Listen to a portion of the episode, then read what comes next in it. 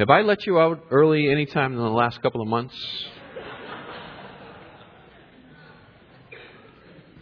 No? I don't have to do it this morning either then. I was thinking maybe I had some time left in the bank. An hour? I got an hour in the bank? Okay.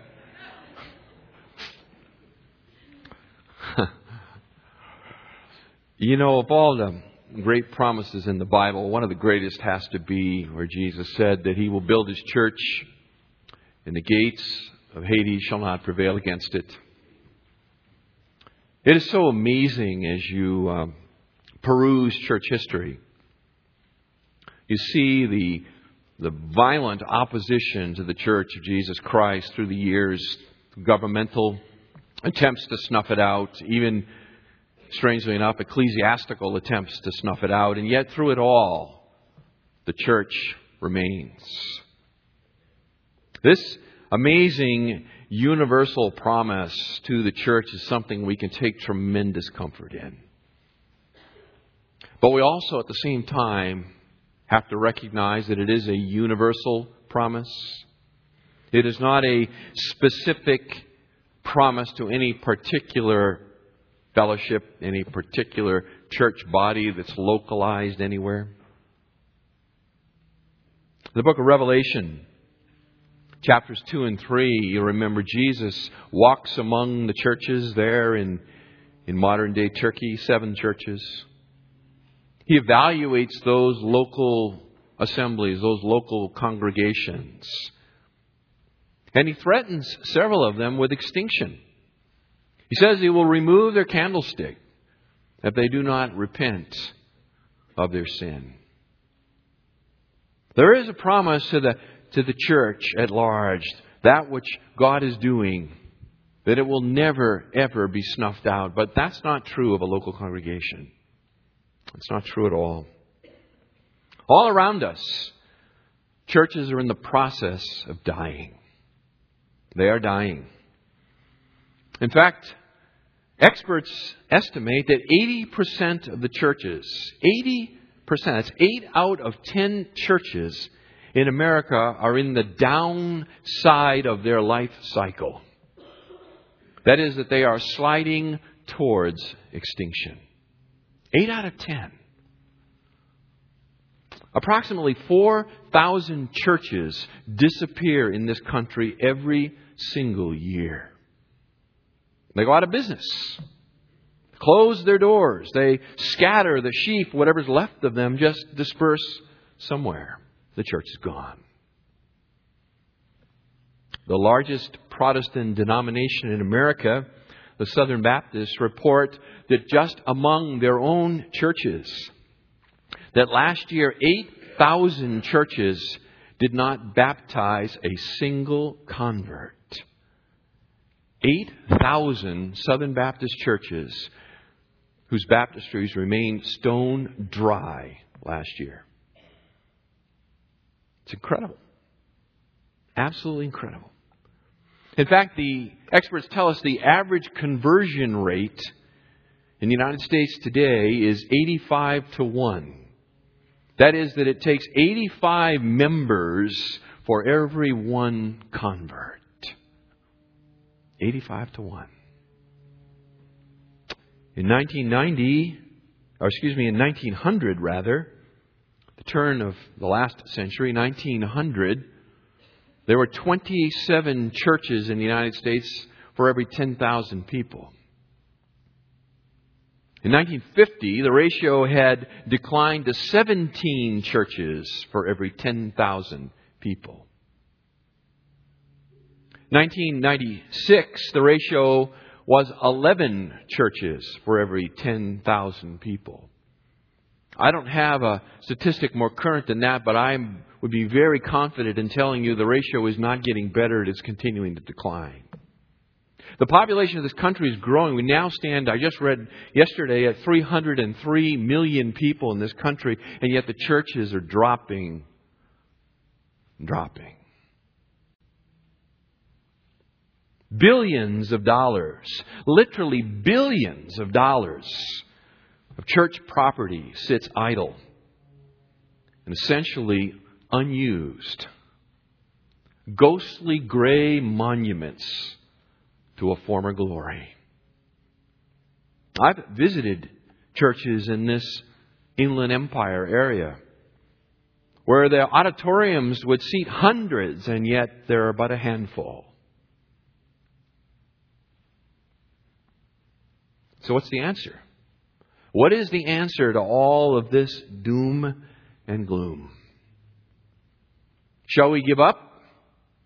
Was the promise that Christ made somehow been overturned? Has the kingdom of darkness prevailed? The answer is that new churches must be planted. Just as the human population ages and dies and must be replenished with new birth, so the church must be replenished. As individual congregations age, decline, and die, new ones must be planted to take their place.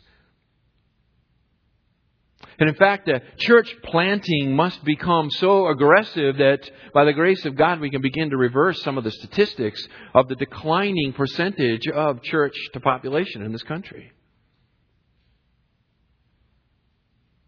If not, we will soon look like Western Europe a burned over wasteland where the glory of Christ once was on display.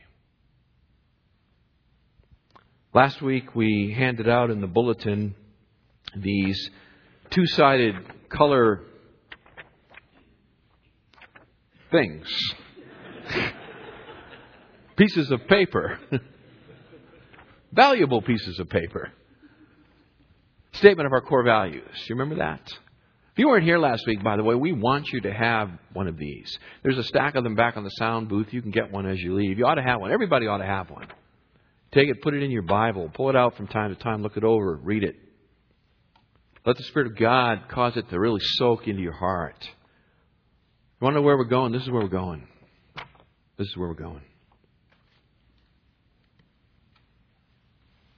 Devoted to the Lord Jesus Christ, we said. Determined to obey the Bible. Dedicated to prayer daring to minister by faith, developing disciples to reach the nations. That fifth core value is what I want to focus on this morning with you, and in particular, a subpoint of that. And that is the planting of churches. Church planting. By the grace of God, it is our desire to plant four churches in the next eight years.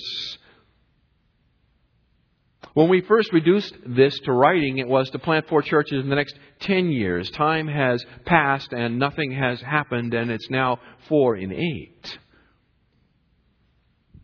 At least nothing has happened that we can observe yet. God is at work. I'm convinced. What I want to do with you this morning is I want to look with you at five critical aspects of church planting. Okay? Five critical aspects of church planting so that we will understand and embrace our goal of planting four churches in the next eight years. This is a sermon designed to persuade you of the importance of church planting. Here we go. Five critical aspects. Are you ready? Number one. The first critical aspect I'm calling the mandate to plant. The mandate to plant. This mandate to plant churches is very simply derived from the New Testament. In fact, it's, it's so simply derived from the New Testament, it, it ought to be self evident to everybody. And it comes from just a basic understanding of what the church is to begin with.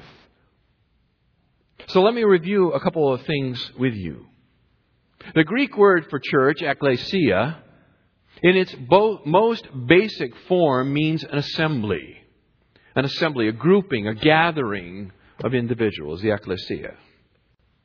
The word was very common in secular Greek, And it spoke of assemblies of people, crowds of people, gatherings of people that came together for both lawful and unlawful purposes.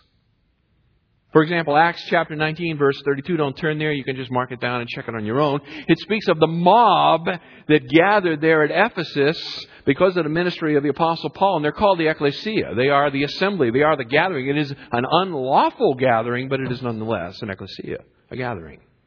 Verse 39, same chapter, Acts 19, it speaks of a lawful assembly, same word. So, in its most basic sense, to a Greek speaking person of the first century, the ecclesia, translated church, by the way, to us in English, just means the gathering. The gathering.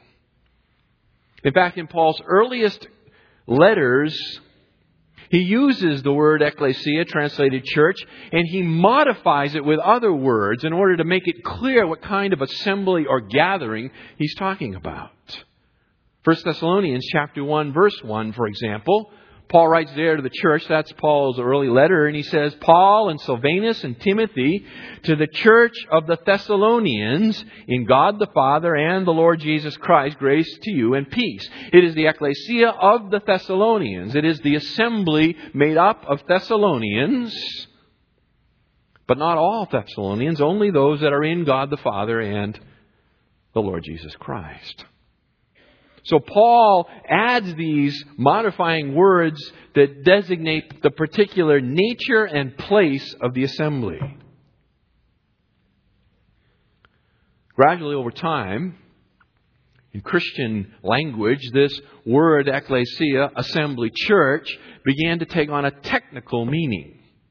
And when you see that, what happens is that the modifying words drop off. You don't longer need to say that it is the church of the Thessalonians. And you don't need to say that it is the church in Jesus Christ. You just begin to speak about the church, the assembly, the ecclesia, and it comes to be a technical term for that which we understand today, the gathering of the people of God in one place. We are the ecclesia. We are the church. It is a Christian assembly, and that's how we come to understand it today. Sometimes people come to me and they ask me uh, to show them where in the Bible it says that you have to join the church. Can you show me a verse, they'll say, where it says I need to join the church? And my answer is no, I cannot. I cannot show you a verse anywhere that says you must join the church. And the reason I cannot do that is because it is the presupposition that underlies the whole New Testament that you will be a part of the church if you are a follower of Jesus Christ. It is so obvious, it is like the air you breathe, it is the environment in which you live, that you are part of the church. As far as the New Testament is concerned, all Christians are part of a local assembly, a local ecclesia, and the New Testament knows nothing of anything else. In fact, the vast majority of the words, I believe it's used 114 times in the New Testament, and the vast majority of the words ecclesia are in reference to a local assembly. A local assembly. And that local assembly is comprised of all who live in a particular geographical location and profess faith and allegiance to Jesus Christ. They're part of a church. Now, there are some places in the New Testament where the church is used to designate all believers, kind of the concept of the universal church. That is true. It is used in places. Acts 9:31 is one of those places. But listen, even this universal church has a visible reality in space and time. That is, you can see real people who are part of this universal church. Real flesh and blood. In fact, the body of Christ, the church universal, as I said, is never ever contemplated in the New Testament as existing independent of membership in a local assembly. Absolutely foreign. Absolutely foreign. What this means, beloved, as far as the apostles were concerned, and therefore, as the spokesman of God, as far as God is concerned, that to be a Christian and not have fellowship in a local assembly, a local church, is, a, is something that's not even contemplated as possible by God. He doesn't even open it up to be considered or talked about. You are to be in a local church and part of it if you profess allegiance to Jesus Christ. Therefore, Therefore, the command in Matthew chapter 28 verses 19 and 20 to go and make disciples of all the nations is fundamentally at its core a command to plant churches. The Great Commission is a plan or is a command to plant churches. It is not a command for individual soul winning. It is a command for church planting.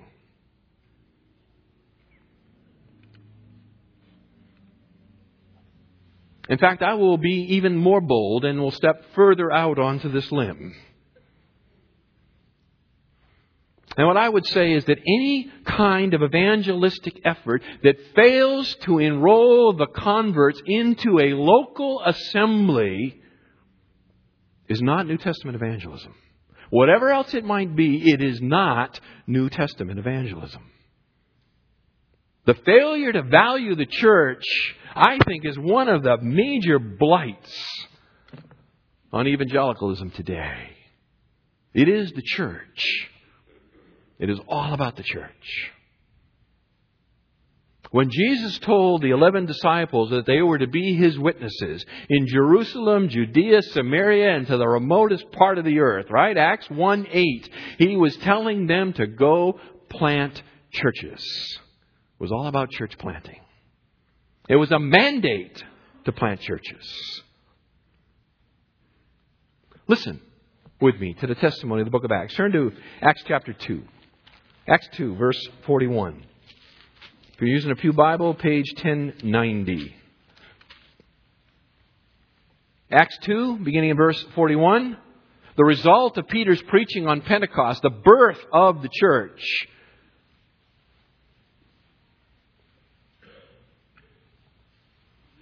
Peter beseeches this, these people. He says, verse, the end of verse 40, be saved from this perverse generation. So then, verse 41, those who had received his word were baptized, and there were added that day about 3,000 souls.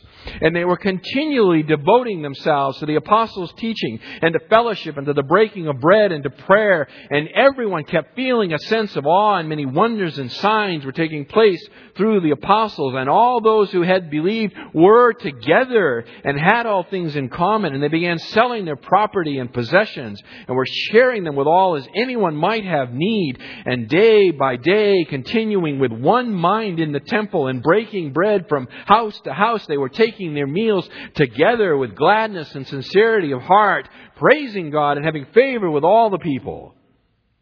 And the Lord was adding to their number day by day those who were being saved. They're together in a local assembly. They're intertwined in one another's life. They're involved together. They're bringing themselves under the teaching of the apostles, the fellowship with one another the koinonia, the, the breaking of the bread, literally the celebration of communion, the Lord's Supper, and, and they were devoting themselves to prayer. This is all happening in the context of a church. This is the church of Jerusalem. There's not a bunch of Lone Ranger Christians kind of hanging out here, there, and everywhere. They are together in a local assembly. Keep going to the right. Acts chapter 5, verse 10. It's kind of scary to be part of that early church, by the way. Right after they took the offering, they backed the hearse up to the back door, right? This is Ananias and Sapphira. The Lord judges them very strictly here because and there could be no uh, seed of pollution in this early church. And so these hypocrites who wanted them, people to think that they were all sold out for this uh, this church and they were holding back for themselves and so they were judged with death. Verse 10, and she, that is uh, uh, Sapphira, his wife, fell immediately at his feet and breathed her last. And the young men came in and found her dead, and they carried her out and buried her beside her husband. And great fear came upon the whole church and upon all who heard of these things. That's evangelism. And at the hands of the apostles, many signs and wonders were taking place among the people, and they were all with one accord in Solomon's portico. Do you see this? They're together again as a church. Verse 14. All the more believers in the Lord, multitudes of men and women were constantly added to their number. The church was growing. It was growing, but it was a local fellowship. It met in one place. It ministered together. Chapter 11.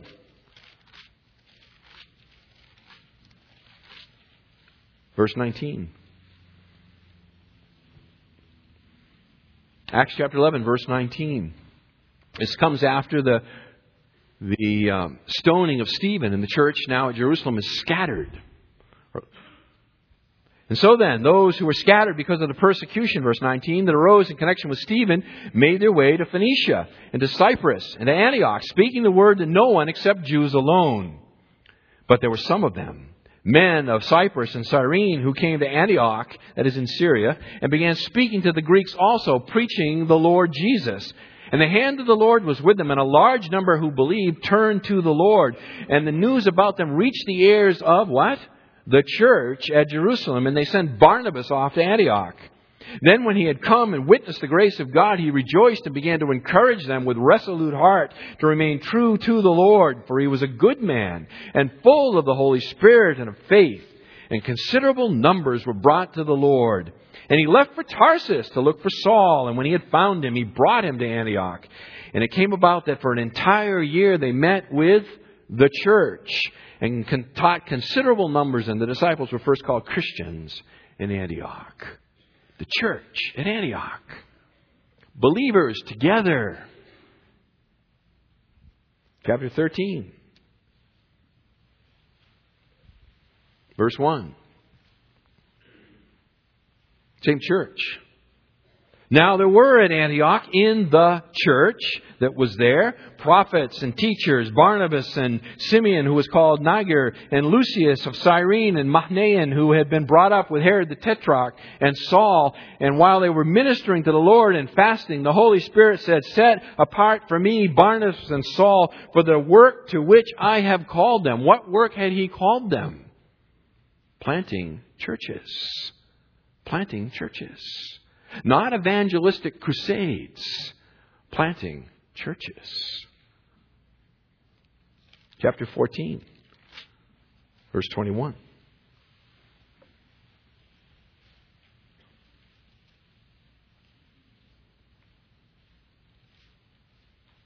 Fourteen twenty one. This is a report, this is a summary on that work to which Barnabas and Paul had been called. After they had preached the gospel to that city and had made many disciples, they returned to Lystra and to Iconium and to Antioch, strengthening the souls of the disciples, encouraging them to continue in the faith, and saying, Through many tribulations we must enter the kingdom of God.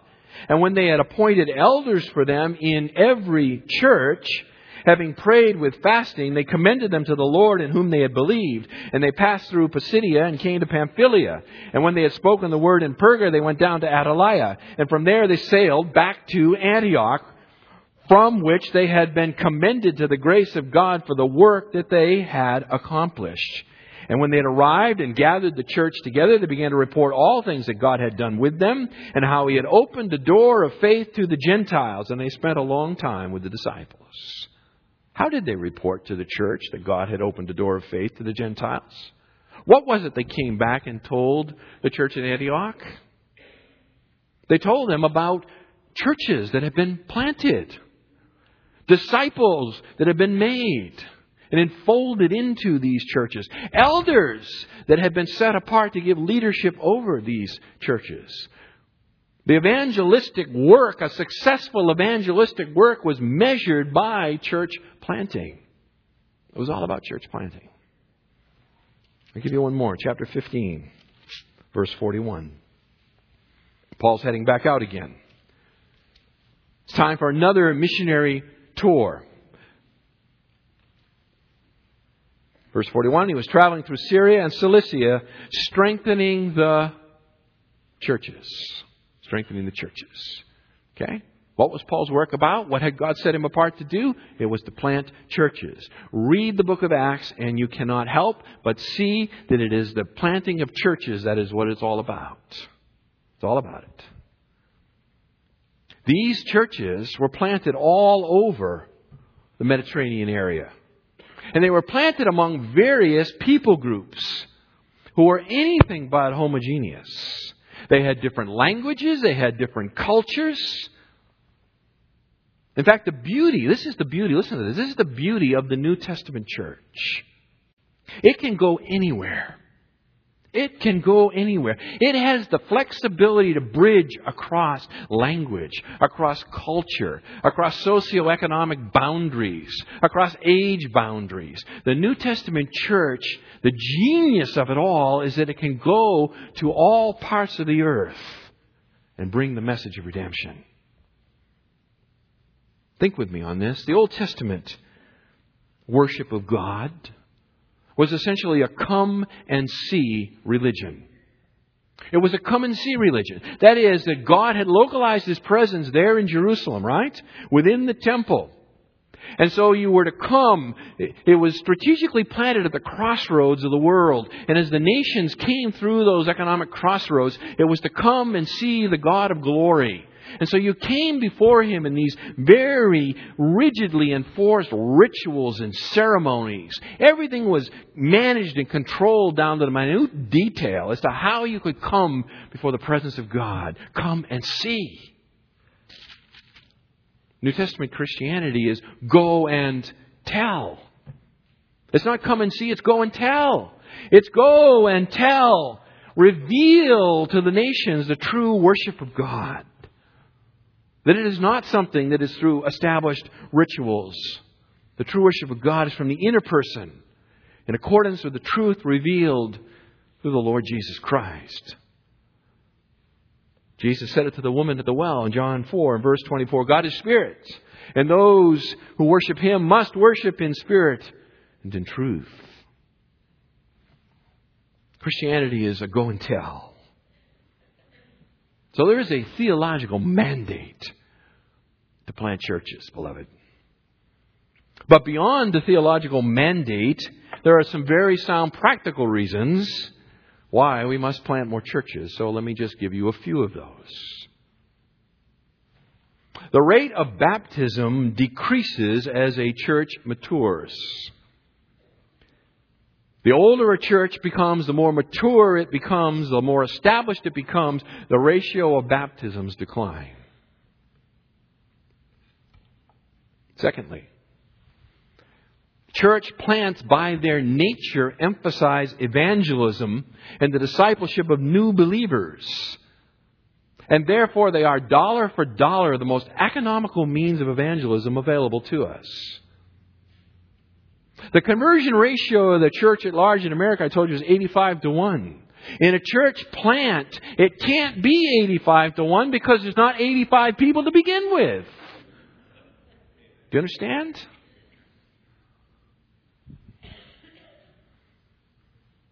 Beyond that, church plants have less bureaucracy than established churches. There is less red tape. There are less committees. There are less constituents that have to be brought in and brought up to speed and made happy before anything can be done. The older and more mature a church is, the more established it becomes, the more bureaucracy it layers itself with. It's just a fact of human existence. Church plants are nimble, they are quick, they are agile, they're streamlined. Beyond that, church plants provide opportunities for service and ministry that established, old established churches don't typically provide. Normally, older, established, more mature churches are all staffed up, right? So when you're new and you come in and you want to serve, it's difficult to find a place. We've had people express that to us. We want to serve, but we're not sure where and how. How do we get in? How do we fit in? How do we, how do we find our way in to the inner circle? Church plants, they don't have that problem. There are opportunities for service everywhere.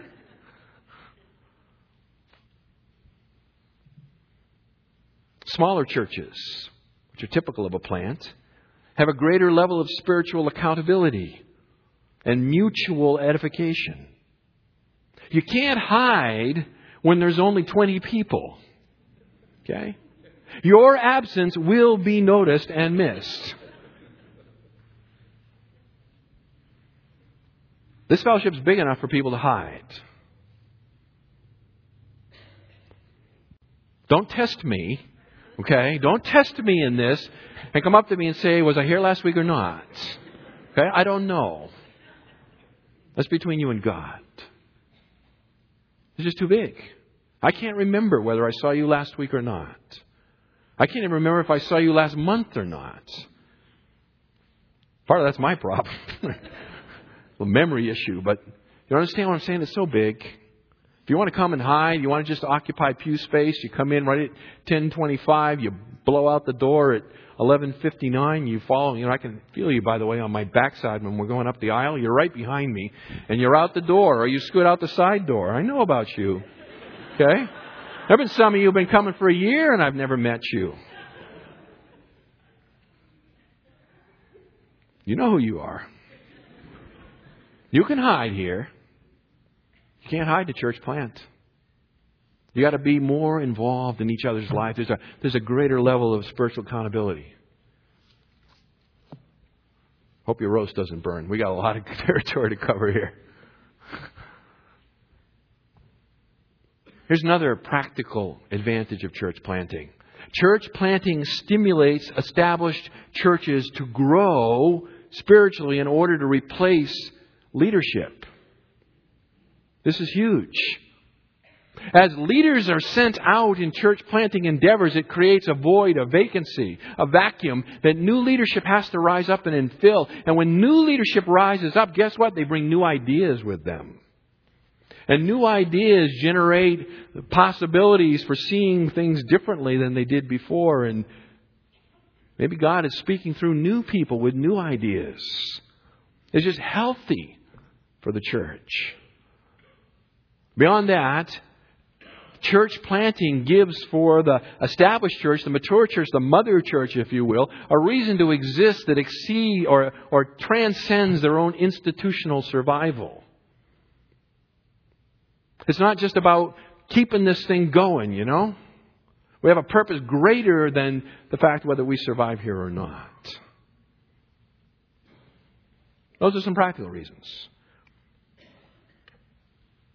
With all that evidence, the biblical mandate, all these practical reasons to do it, how come it's not being done? Why aren't churches doing this? What are the reasons for a lack of church planting? Well, here's a few lack of vision, lack of vision among church leaders. It's just not even on their radar screen. They don't even think about it. They're so occupied in doing whatever there is they're doing, and they just don't have time to think about it. Another one is provincialism or pastoral ego. You attend a pastor's conference and everybody gets their cup of coffee and they settle on up next to each other and so how big is your church? It's like the first question you get asked. How big is your church? It's less than a thousand. That's what I tell them. It's less than a thousand. no, I'm just kidding.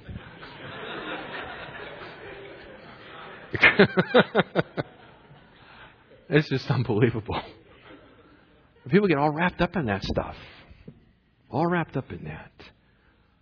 Another reason that it doesn't happen is there is a perceived threat to the existing church.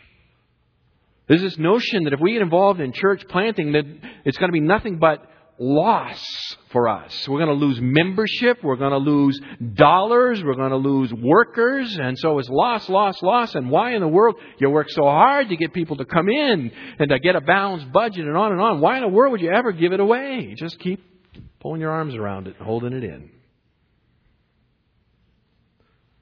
It's kind of like squeezing jello, by the way. The tighter you squeeze your hand, the less you'll have. It's a lack of knowledge about how to plant churches. It's just a general lack of knowledge because most churches aren't doing it. So they don't know how to do it. There's a scarcity of church planters. Just a scarcity of men that are qualified and, and passionate about wanting to do it. And so there just aren't very many church planters. And maybe one of the strongest reasons here is a lack of faith. A lack of faith and a willingness to sacrifice for the work of the gospel outside of our little corner of the world. That's probably the biggest reason right there. It is the faithlessness of God's people and a parochial view of the world, right? Why should we sacrifice for somebody else? Read your quote here by Pastor Alex Montoya, church of which he is the pastor. They planted over 20 churches. He says, Church planting is no easy task. Leaders in churches have been unwilling to pay the price to plant a church. Listen to this. Like giving birth, it is painful, expensive, and traumatic. When I do uh, premarital counseling and with a young couple they're getting ready to marry, we always talk about having children. And one of the things that I remind them of rather strongly is do not wait until you think you can afford to have children or you will never have children. Having children is an act of faith. It requires sacrifice. It is painful. It is expensive. And it is traumatic. But it's the means by which the next generation comes into this world, isn't it? There's no other way. Church planting will require us, let's talk about Foothill. It will require Foothill to make sacrifice. We will have to sacrifice personal friendships and relationships as we send out some of our most qualified, some of our best leadership in order to plant churches. And we may, depending on circumstances, ask for volunteers to go out with them, and the volunteers we'll be looking for will be some of our best people.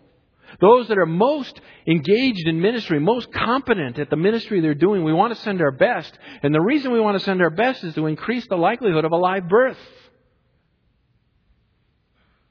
We don't want to send the malcontents and people who can just, you know, fog a mirror. We want to send the best.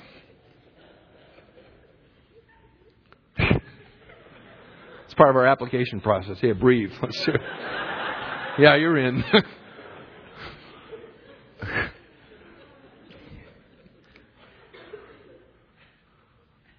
Some of us are still hurting from the loss of the Wilsons two years ago. Some more than others. Some of you are so new you don't even know who Wilsons. Who are they? Go out and look on the wall out there in the foyer and figure it out. There's still some still some pain here. But it's worth it. Beloved, it's worth it. That's the mandate. Secondly, the man. I got to get it done, Vincent, because I'm not preaching next week. The man who plants. All right, we'll move this quickly here. The man who plants, okay? Not just anybody can plant a church. Not just anybody can do it. A successful church planter must be elder qualified. We'll just begin with that. He has to be elder qualified. 1 Timothy 3, Titus 1. Has to meet those qualifications. That's not negotiable. But beyond that, there are certain uh, unique ministry gifts and temperament that are important for a successful church planter. It is an arduous task, and not just anybody can do it. So, from the life of the Apostle Paul, right, the preeminent church planter, I think there's some things we can learn about the man. Here they are. Okay, you'll just have to scribble them down. You got to get the get the CD. First, they have to have recognized effectiveness in the local church. That's Acts 13. We read it together. There has to be a recognition of effectiveness in the local church. Paul was a pillar in the church before he was a planter for the church. Second, they have to be called of God and sent out by the local church. Acts 13 again. Acts 14, when he comes back and makes report. Okay, sent out by the church. Called of God, sent out by the church, responsible to report back to the church. Third, you have to have the ability to work as a team player. You got to be a team player. Paul's church planting ministry is always marked by a team effort. There's Barnabas, there's Silas, there's Timothy, there's Luke. It's always in a team context, okay? So you gotta be a team player. Beyond that, you have to be unrelentingly evangelistic.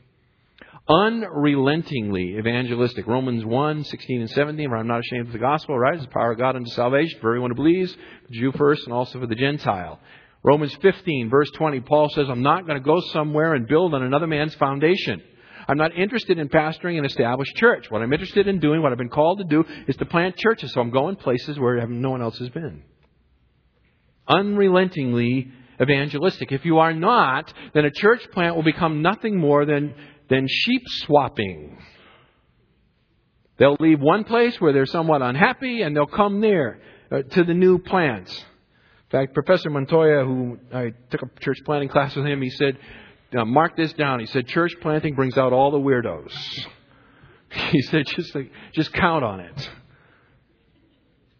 has to be unrelentingly evangelistic. Beyond that, it has to be strategic. Strategic. Read the book of Acts and get a map out while you're reading and look at the cities that Paul goes to and look at the ones he skips over. Paul goes to large population areas. He goes to places that are, that are um, that are important in their influence. He does not go to rural areas. He doesn't go and plant churches. Now, I'm not saying there's anything wrong in planting rurally. I'm just saying that strategically in the New Testament, Paul goes to the big places and establishes the church, and he establishes a church that is reproducing, and that, that reproducing church takes it out to the rural areas. So he's very strategic in where he went. He went to cities, he went to synagogues, he went to places of prayer, he went to marketplaces. He's very strategic. Beyond that, he didn't waste time on hardened or antagonistic people. Okay? If they want to, if they're just hardened and antagonistic of the gospel, he just passed right over them. He Said that to the Jews in Acts 13:46. You judge yourselves unworthy of eternal life. I'm off to the Gentiles. Here's the gospel. Okay? And if you don't want it, then I'm off. I don't have time. Have the ability to communicate with all kinds of people. Has to be ability to communicate all kinds of people, all types of people Jews, Gentiles, philosophers, jailers. Finally, optimistic. Successful church planter has to be optimistic. Paul says, 1 Corinthians 16, 8 and 9. I love this. He says, I will remain in Ephesus until Pentecost, for a wide door for effective service has opened to me, and there are many adversaries. There's a great opportunity here, and man, they're, they're really coming at me. you want to think about optimism? Think about Caleb. Old Caleb, right? Joshua 14. Caleb's 85 years old, and he says to Joshua, Hey, you know, remember, I'm supposed to have the hill country here. Well, let me add it. you know, my arm's still strong. Got to have a Caleb like attitude, you know? 85, that's nothing. Let's get in the game. Put your hat on. Get in the game. Third, it takes money. The money to plant. The mandate, the man, the money. It takes money to plant churches. Here in America, even on some sort of a declining support basis, you're probably looking at a couple hundred thousand dollars to plant a church. You're looking at at least a couple hundred thousand. If you go to the 1040 window, okay, that's that part of the world that's bordered, right, by the 10th and 40th degree latitude, where the largest population of unreached people reside. In fact, where the largest population of the world resides. If you were there to plant a church, you could be there a very long time.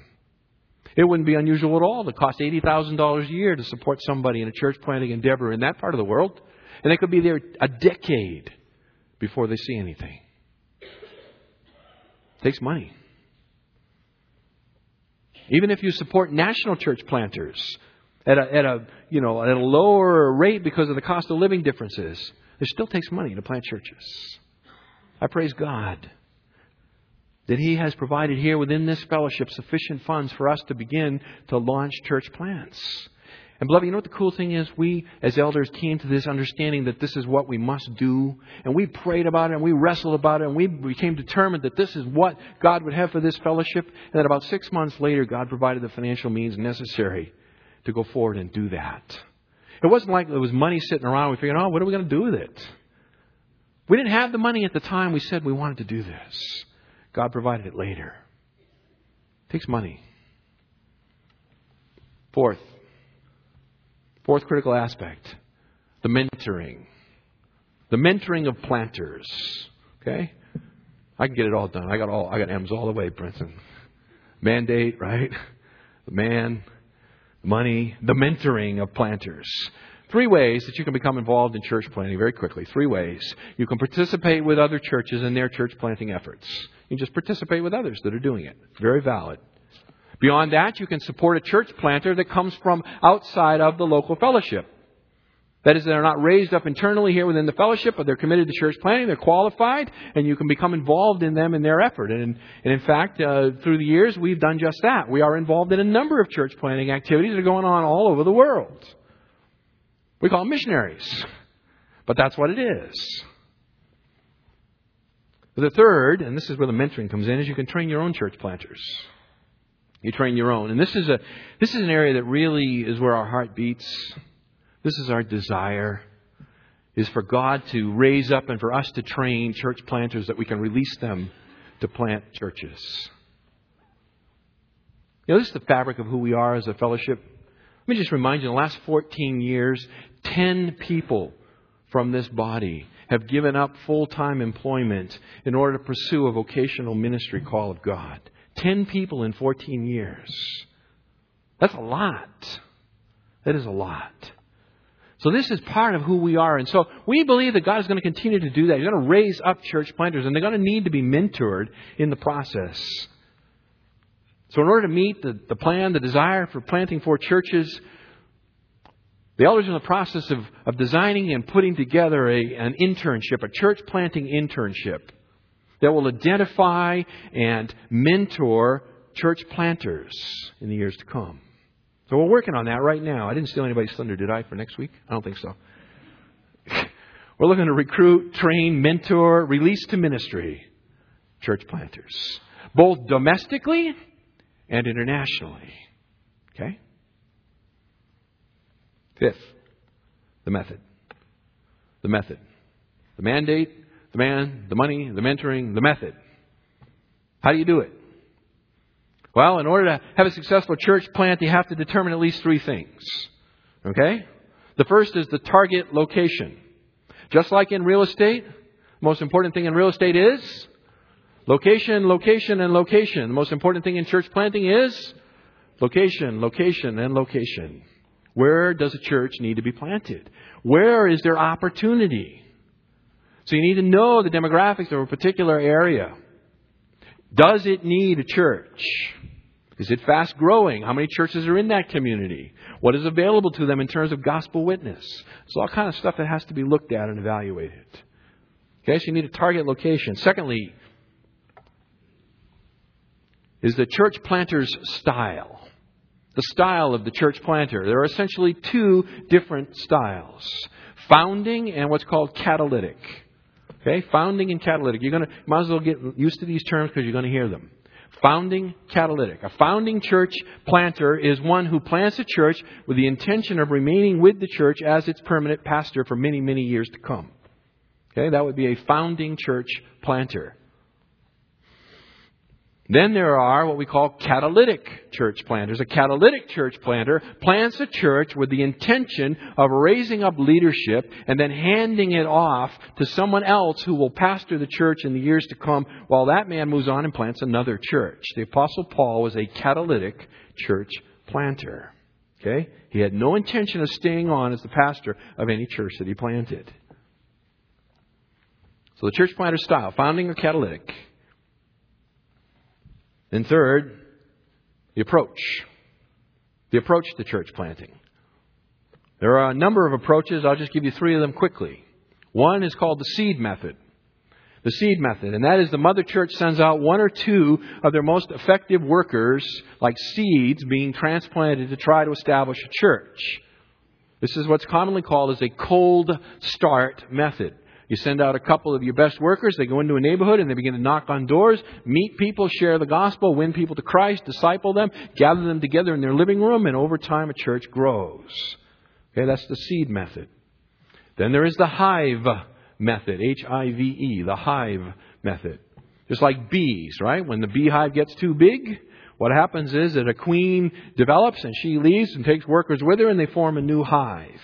So the hive method of church planting involves sending out a church planter along with, say, a half a dozen families as part of a hive, and so they immediately have a church plant to begin with. This is called a hot start. A hot start, and so they now are out in the community seeking to win people to the Lord and to grow a church. The seed method is what would normally be used internationally. The hive method would be used more locally. Third is what's called church renewal. It's another possibility, church renewal and that is where the mother church sends out a church planter along with a ministry team. The ministry team itself would have some kind of, of recognized commitment on front to come and help the church planter revitalize a dead church. So that's another way to do it. Okay? So seed, hive, church renewal, those are just some ways to do it. Giving you a lot of information, a lot to think about, a lot to digest. Here's what I want you to do when you walk away from this. I want you before the Lord to just ask yourself in the days and weeks to come God, how, how might you use me in the process of planting churches? How would you use me? If this is what the Great Commission means, how will you use me in that? Let His Spirit work in your heart. You might be surprised what comes. Let me pray. And Ron, I know we're late, but I want to sing this song anyway, okay? It's too good to pass. Father, thank you. Thank you for your word. Thank you, Lord, that your Spirit uh, just enlightens us to understand it, and apply it to our heart. Father, may you do just that now this morning. That which has been spoken that is of you and good and pure and right and true, may it reside in our hearts. And that which is is not of you, Lord, that which is of me and is frail and faulty and sinful even, Lord, may you cause that to pass from our minds. That we would have only the pure milk of the Word of God. We pray in Jesus' name. Amen.